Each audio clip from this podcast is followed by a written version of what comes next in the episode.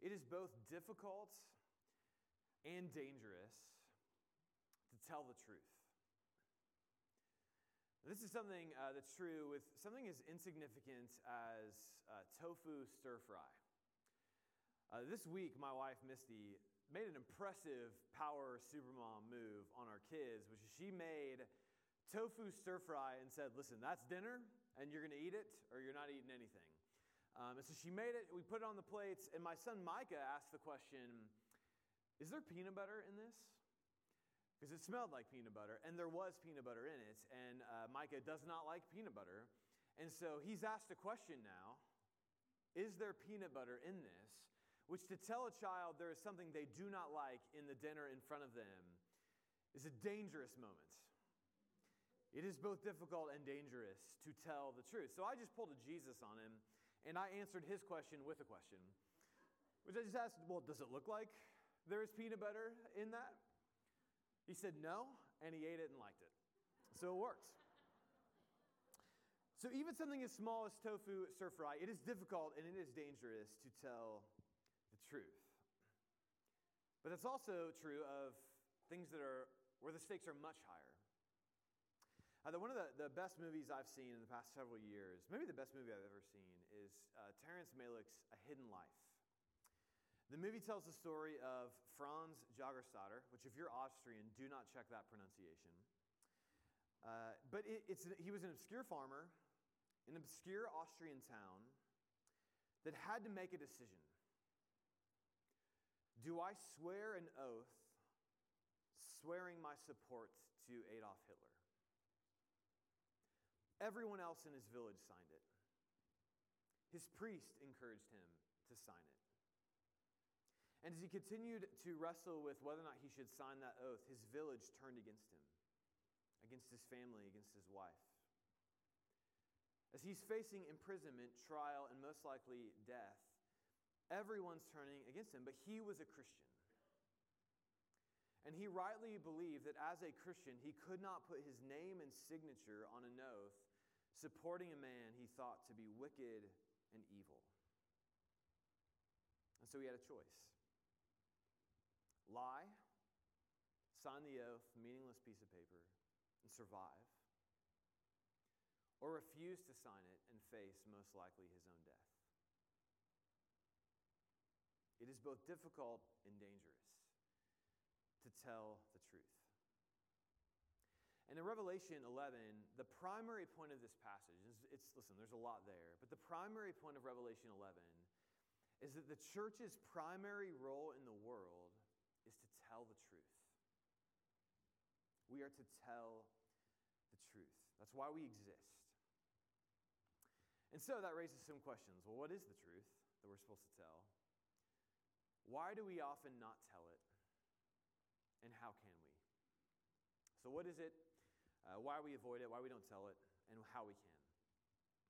So first, what is the truth? And listen, right now we're in the meat of the book of Revelation, the point where your eyes are most likely to glaze over, become incredibly confused, and if we were on a plane at this point, you'd be looking for a parachute to jump out, or you might even say, you know, I don't even care if there's not a parachute, I'm jumping anyway, right? This is the point where a lot of people begin to bail.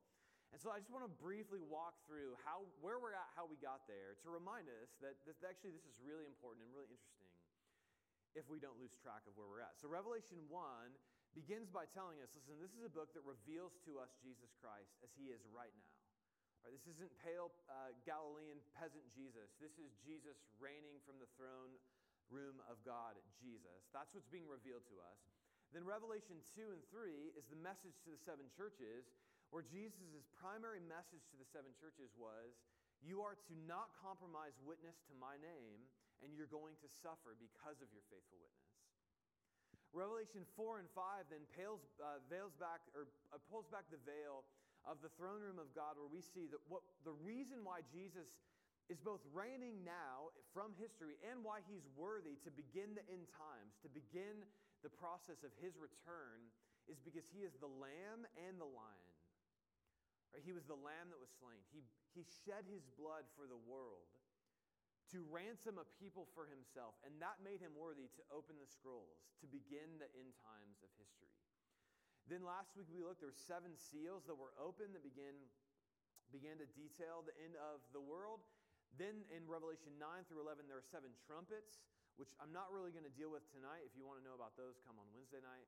But what you have here now is right before the 7th trumpet, there's this little interlude in Revelation 11, which also happened with the 7 seals, which is what I preached on last week. There's this interlude where we see God's people pleading with God to bring about the end of history because the church is suffering, and God says, not yet, you must wait.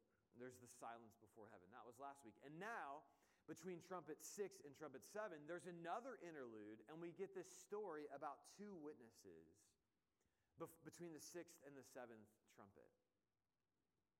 It's a story. And so the question becomes, okay, what is this story telling? And most importantly, who are these 2 witnesses? Whoever these witnesses are, tell us how to understand this chapter, what Joseph just read for us, which was some intense stuff. Now, if you've read or you're familiar with the movies Left Behind, which were really popular in culture, that story interprets the 2 witnesses as 2 literal people, 2 witnesses on the earth at the end of the world, who in particular will have pretty impressive powers, where if someone opposes them, they will breathe out fire from their mouth like divine pyrotechnic flamethrowers and will kill anyone who opposes them.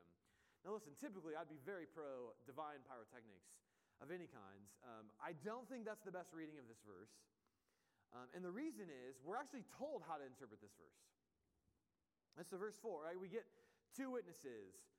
They're on the earth. Who are these witnesses? And then in verse 4, we're told who they are. These are the 2 witnesses, verse 4, or these are the 2 olive trees and 2 lampstands that stand before the Lord of the earth. Now, we're given 3 clues to who they are, which is the 2 olive trees, 2 lampstands who stand before the earth. All 3 clue us into who this is. I'm just going to focus on one. The 2, they're called lampstands. And we are told explicitly in Revelation 1 that lampstands are the churches. Lampstands are the church. So these 2 witnesses are a parable about the church. The 2 witnesses are a reference not to 2 human beings at the end of history, I don't think, but to the church. So then we're asking, okay, well, why 2 witnesses? I think there's actually a lot of reasons to think, a lot of reasons to meditate on that fact, which again, Revelation is meditation literature, and the more you dwell on it, the more these symbols, I think, bring out meaning. But 2 reasons quick why I think there's 2 witnesses. First, remember in Revelation 2 and 3, there were 2 churches that were faithful in their witness to Jesus. And so I think it's a call back to those 2 churches. Be like those 2 churches. But more importantly, the reason there's 2 witnesses is in the Hebrew Bible, to establish the truth of a testimony, you needed 2 witnesses. And if you were to read in Deuteronomy and Leviticus, you would find language that Revelation 11 mirrors, which is that these 2 witnesses are bearing witness to the truth of the kingdom of God. And so this is how Richard Bauckham summarizes what's going on here, as well as what's going to go on through the rest of Revelation. He writes, "The world is a kind of courtroom in which the issue of who is the true God is being decided. In this judicial contest, Jesus and his followers bear witness to the truth. At the conclusion of the contest, their witness is seen to be true and becomes evidence on which judgment is passed against those who have refused to accept its truth." So in other words, what he's saying is, as we Christians bear witness to the truth, we become the basis on which, at the end time of history, people who are judged because they did not receive the witness of the church. We bore witness to the truth, and it was not received. So that's what's going on. Revelation 11, I think, and again, Christians interpret this in many different ways, but my best understanding of this is Revelation is a parable about the church's witness to the world from Christ's death, burial, and resurrection to his final return. We are his witnesses. So what is the truth? That raises the question.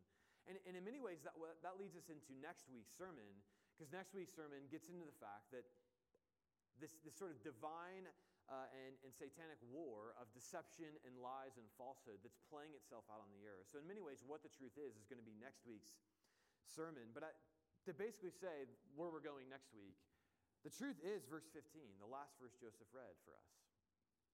The truth we are to announce is the seventh trumpet, which is that's the final judgment. The end times of all history is the seventh trumpet. The good news, the truth we have is verse 15.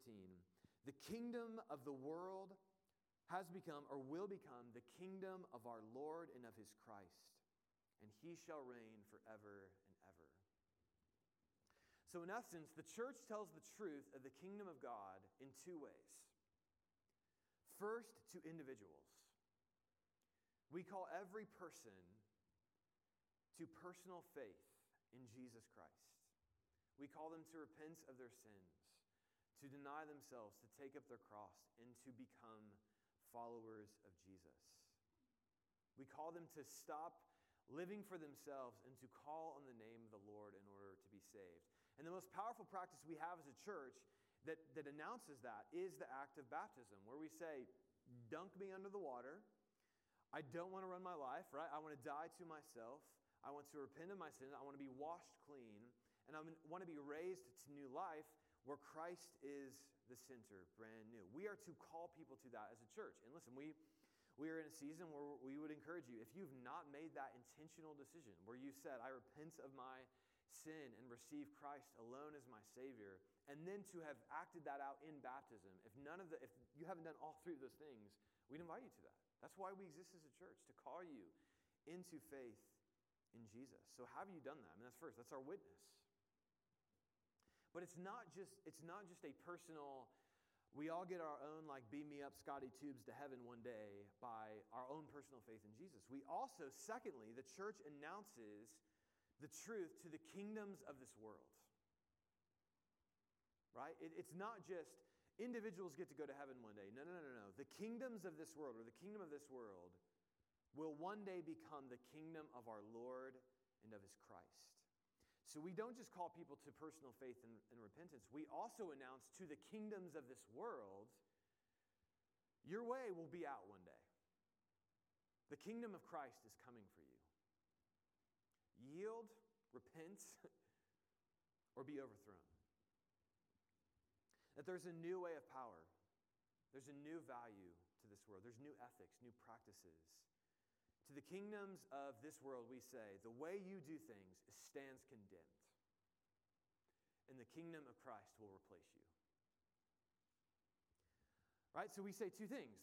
There's two witnesses to the truth the church gives. To individuals, to call them to personal faith and repentance.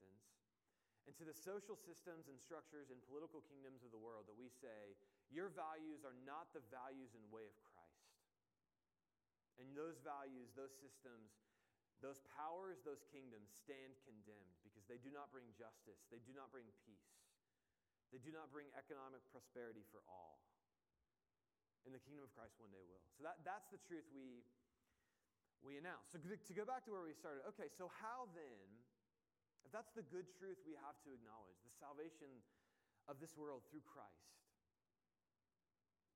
why was Franz Jägerstätter the only Christian in his village who told the truth about Hitler?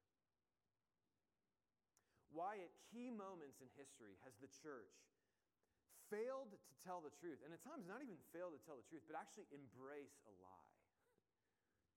So point two, why do we abandon our call to be witnesses to the kingdom of God and instead embrace a lie? Why don't we tell the truth? And there's three reasons I want to dig. A couple out of this text, and then one just in my own personal meditation and reflection. Three reasons why we avoid the truth. First, and most importantly, we avoid the truth to avoid suffering. Right? It's both difficult and dangerous to tell the truth. Whether you have to tell your kid you got to eat some peanut butter, or you are trying to bear witness to the kingdom of God in the midst of a world that is not interested in the kingdom of God. And here's the promise of Revelation 11, is that if you bear witness to the truth of the kingdom of God, you will suffer for it. That Revelation 11 depicts a world that does not want to hear the truth of the church's witness. And all over the world right now, that is true. The church's witness is opposed with violence, with condescension, with communal exile, all sorts of different ways. And so across our five campuses, our five primary global partners, the five parts of the world we primarily work as a church at Christ Community, is China. That's the partner we typically work with most. China, Iran, Nigeria, Kenya, Western Africa, Germany, and Rwanda. Now, in five of those places, three of those five places, Christian witness is currently opposed with violence and state suppression: China, Iran, and Western Africa. The Christian witness is opposed with witness. In the other two places we work, Rwanda and Germany, the legacy of Christian compromise to state powers and taking up, and the church actually becoming an act of oppressor with the state, has an awful history, and the church's witness has been greatly damaged because of it. That in both cases you have either the church is telling the truth and suffering for it, or the church is dealing with the history of failing to tell the truth and people losing faith in Christ and the church because it did not bear witness or tell the truth. Here, what Revelation 11 is saying is if you are going to take up the name of Jesus and speak the truth, you have to expect violent opposition. And maybe in our own day, we're not going to experience violence, but you're going to experience trial, suffering, pushback, if you tell the truth about Jesus. So Revelation 11, right? It starts with, and I'll get into some of these images in a second. But first, the temple is to be measured perfectly. I'll talk about that in a second. But then John, in this vision, is told not to measure outside the temple. And the reason he's told not to measure the court outside the temple, verse 2, leave that out, for that's given over to the nations, and they will trample the holy city for 42 months. And I will grant authority to my two witnesses. They will prophesy for 1,260 days, clothed in sackcloth. Now again, Christians take this in a lot of different ways, but my way of understanding this is first, the holy city is an image for the church. We're the people of God. And the nations will trample on the holy city. And even if that's not enough for you, the witnesses who prophesy for 1,260 days, they're clothed in sackcloth, which is the dress of mourning. It's the dress of sadness. And the reason for that is because the witness the world gives to the church results not in universal acceptance, but in universal rejection and suffering. And so the question I want us all to meditate on this morning is, what have I suffered for telling the truth about Jesus? Because I think this is true whether you're a high school student who maybe you let someone sit at your lunch table who no one else would, because that's going to bear witness to the inclusion and the love the outcast Christ has in his kingdom. And just bringing someone to your table can invite opposition and mockery and that level of suffering. Or to witness to the truth of the kingdom of God, in many cases in our workplaces now, puts us at odds with the human resources department or the common assumptions of our own cultural day. Listen, what have we suffered to tell the truth about Jesus? So that's first. Revelation 11 just makes very clear. Listen, if you tell the truth about Jesus, there will be suffering for it. But secondly, and this is more out of my own reflection, we avoid the truth because we have not been shaped by it. At the most powerful moment in the movie A Hidden Life is the scenes where Franz walks past someone who's painting their local church. And the conversation begins with the painter telling Franz that he should just sign the loyalty oath. Just give it up, man. Just give in. It's not a big deal. You have a duty to your fatherland to sign the oath. But then the painter, even though he tells Franz to basically cave to his Christian convictions, give in, sign,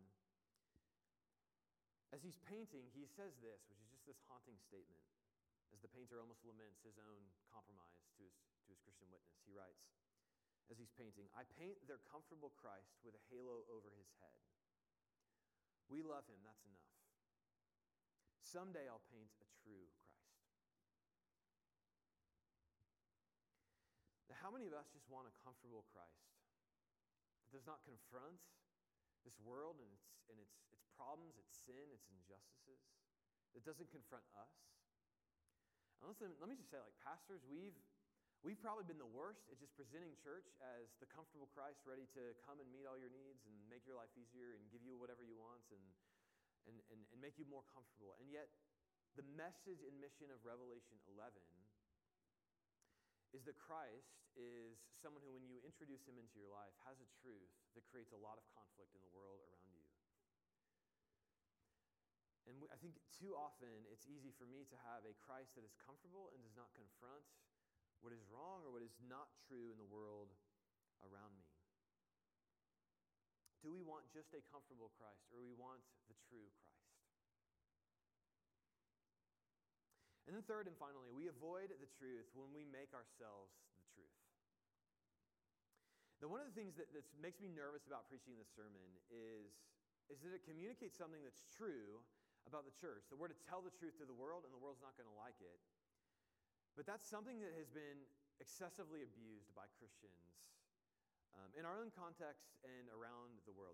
Typically Christians that I've encountered who say, man, we just got to tell the truth and everyone else has got to deal with it. Typically those Christians don't have a long legacy of people coming to faith in Christ. Typically they have a long legacy of people they have hurt and harmed and division that they've caused. Because the truth is not Jesus, it's them. They're the truth. And so there's a tension here between, yes, as a church, we have a truth-bearing witness to give to the world, and the reality that people who say things like that are often the least compelling people to spend time with.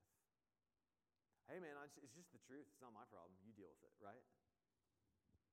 And so how do we navigate that tension of speaking the truth, of not backing away from speaking the truth, which will necessarily lead to suffering, but not suffering because we're just jerks.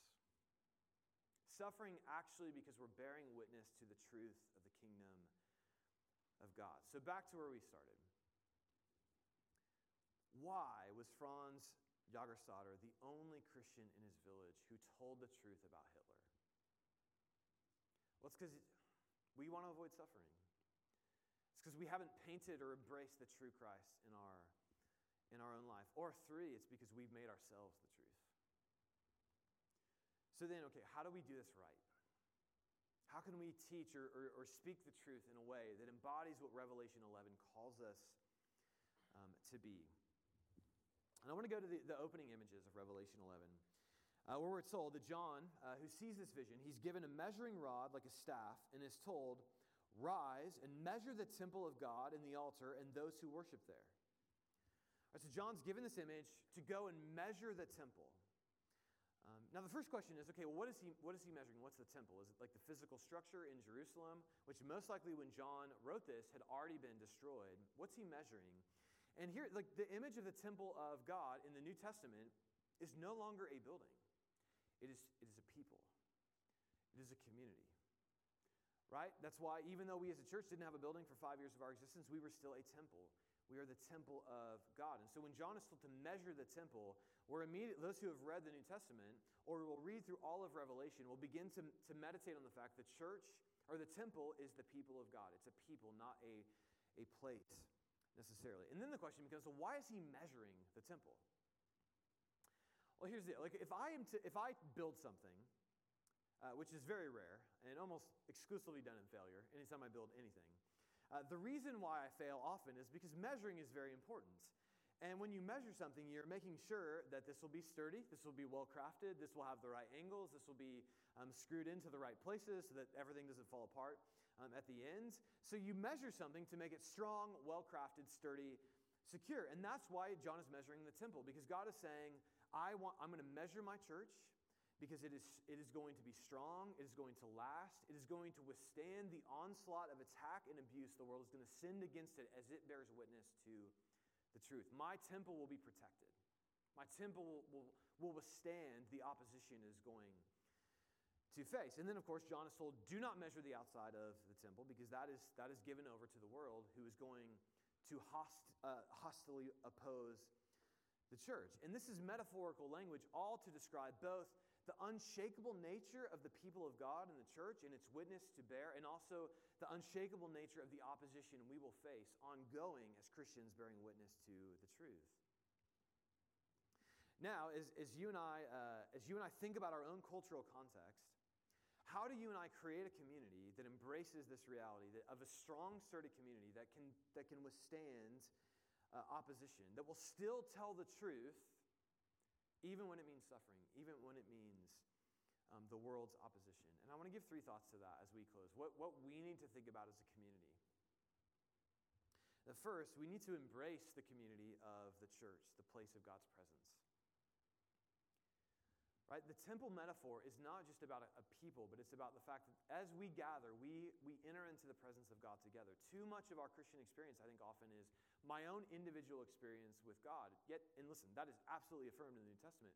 But what is more often affirmed is seeking the presence of God in community. And here's the deal. Like, fear and anxiety rises in us when we stop seeking the presence of God, when our calendar is too full for Christian worship. When our Christian life is not marked by seeking God in prayer, when Christian community is such a small part of our life rhythms, is it any wonder that now, at a time of unrest and great pressure on the church is just one more place of anxiety and fear in our broader culture? That we need to seek his presence together in prayer, to embody what Eugene Peterson writes when he says, "When conflicts rage between good and evil, prayers went up from the devout bands of first-century Christians all over the Roman Empire. Massive engines of persecution and scorn were raged against them. They had neither weapons nor votes. They had little money and no prestige. Why didn't they have mental breakdowns? Why didn't they cut and run? They prayed." I think the church is having a mental breakdown right now. And it's because we're not seeking God in community together in prayer. That people rooted in the presence of God are not blown around by the fears, the winds, the pressures of culture. Because we were promised in Revelation 11, all those things are going to violently oppose the church. We're promised that. We can't vote our way out of that. We can't argue our way out of it. That is what we are promised. And so the answer then is to enter into the presence of God as the people of God and to seek his presence together. And what that means for our community, I think a couple things, and these are not solid answers. These are more my own reflections as I think about us moving forward as a church. One is we need to more thoroughly embrace the role of prayer. To seek God's presence, to have the courage and wisdom to speak the truth, all of God's truth, to a culture who does not want to hear it. And then secondly, we need stronger community. And what I mean by that is there's a new book out I'd recommend to you called Live Not by Lies by Rod Dreher. And in it, he's sort of basically saying what he sees in the West is increasing opposition to Christian witness, which I think is true. And he details at the beginning of the book how a Jesuit priest named Father Kolakovich saw communism making its way into Czechoslovakia, and his answer was basically to begin to fortify communities, to have them praying together, studying the scriptures together, being in community together, to deepen their own faith in order to prepare themselves for when opposition became stronger against them.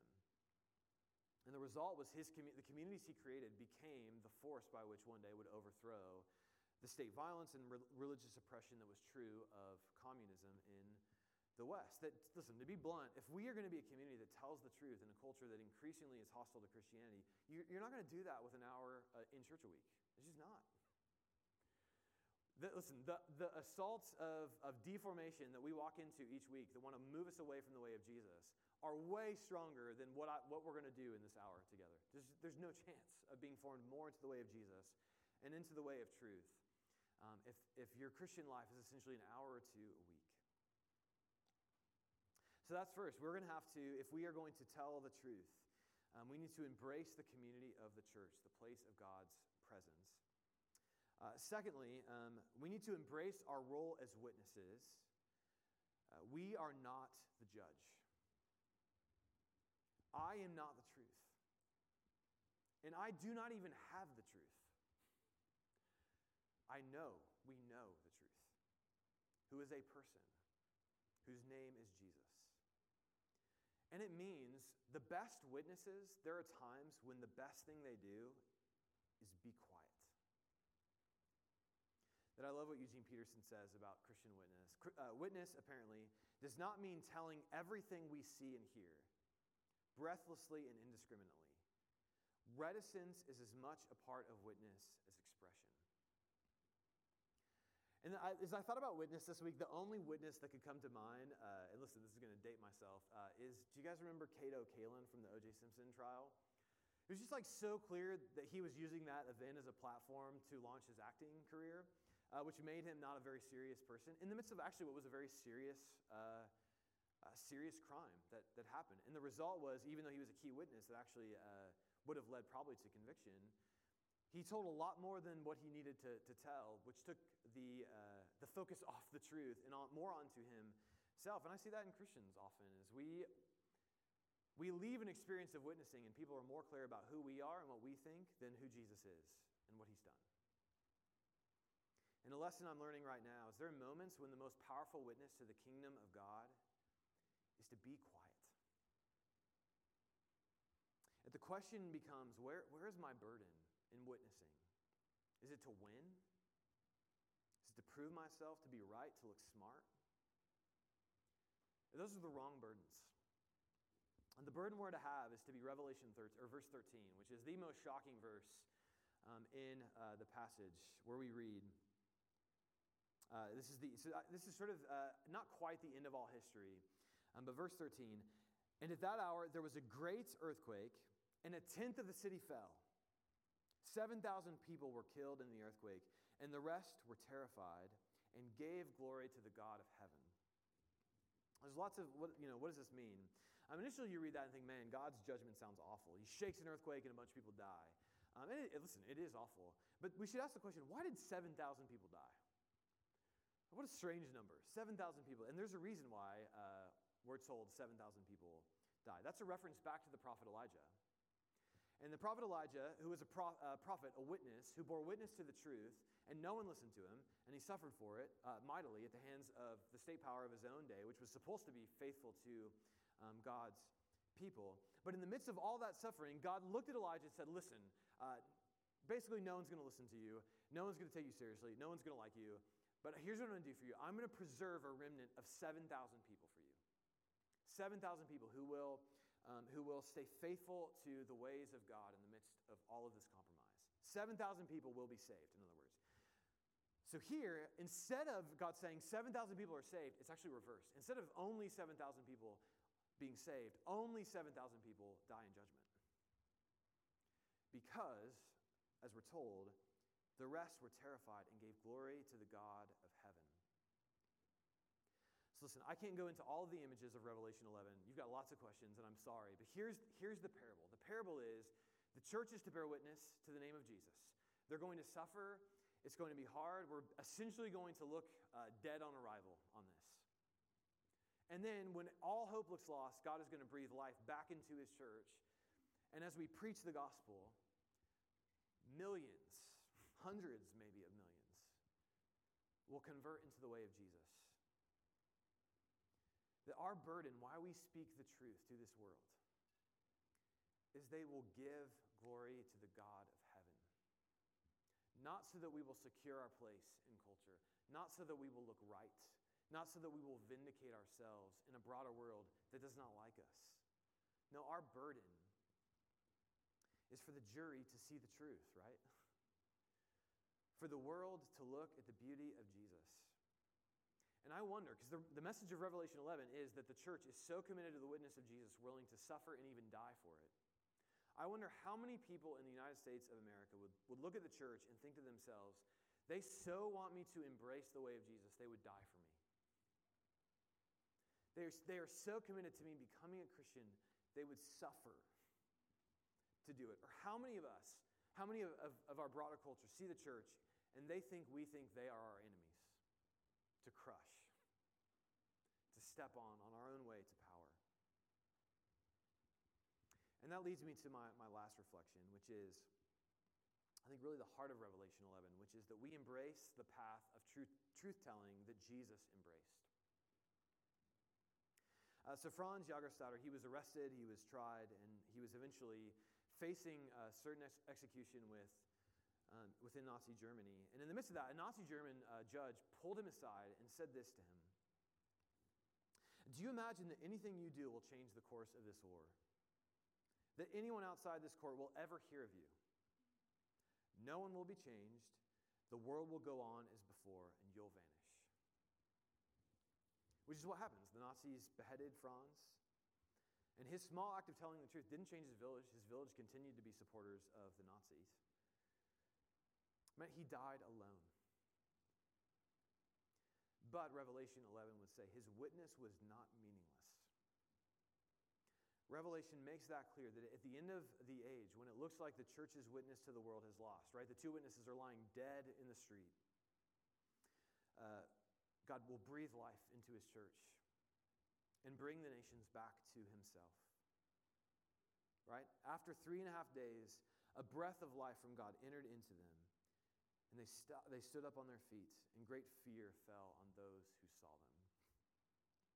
Okay, this is a parable, a metaphor. That when we look, all hope is lost. I should give up, no point. John says, don't. That your ongoing faithful witness to the way of Jesus will one day lead to the salvation of the nations. That, in other words, what convinces the world of the truth of our witness, according to Revelation 11, is not our great church programs, not our slick pastors with their great sermons and podcasts, not our buildings, not our compelling community that we can create for other people. What converts the nations to the way of Jesus is our willingness to suffer and die for them. Which, of course, is the path of Jesus. I mean, Pilate looked at Jesus and said, listen, you don't have to die. What a waste. You've got good followers. You clearly are a decent person. You haven't done much wrong. Your death will be meaningless. Just come on, let's figure out a way forward. After all, thousands of people were crucified by Rome. Thousands of people put on crosses to die meaningless deaths so that Pilate and Rome and the state power of that day, who got very good at this, of killing people in such meaningless ways to make sure that their meaningless death would mean that no one else would take up the rebellion that they had started. But God took Jesus' witness, his faithful suffering witness, and bought my salvation with it. And bought your salvation with it. Such that if we approach him in faith, not by our own works, we receive salvation through his faithful witness. And what Revelation tells us is that the path of the salvation of the nations is not Christians getting a seat at the place of power, not having elections go our way, not being adored by the world because of our brilliance. The nations come to see the beauty of the kingdom of God when we take up the path of Jesus and we suffer for them. That's how it happens. It is both difficult and dangerous to tell the truth. So will we? Let's pray. Father, as I think about your own testimony to me, your own faithful witness to me, that first century in Palestine, you died what every onlooker would have named as a meaningless death at the hands of Rome on a cross.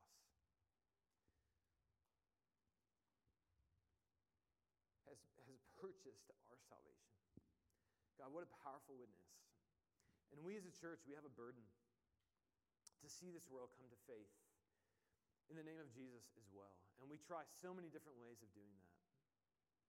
So I pray you'd help us and embody us and empower us to tell the truth and to pay whatever cost is necessary to help the nations come and see the truth and beauty of the kingdom of God and who Jesus is. And we pray and we ask all this in Jesus' name.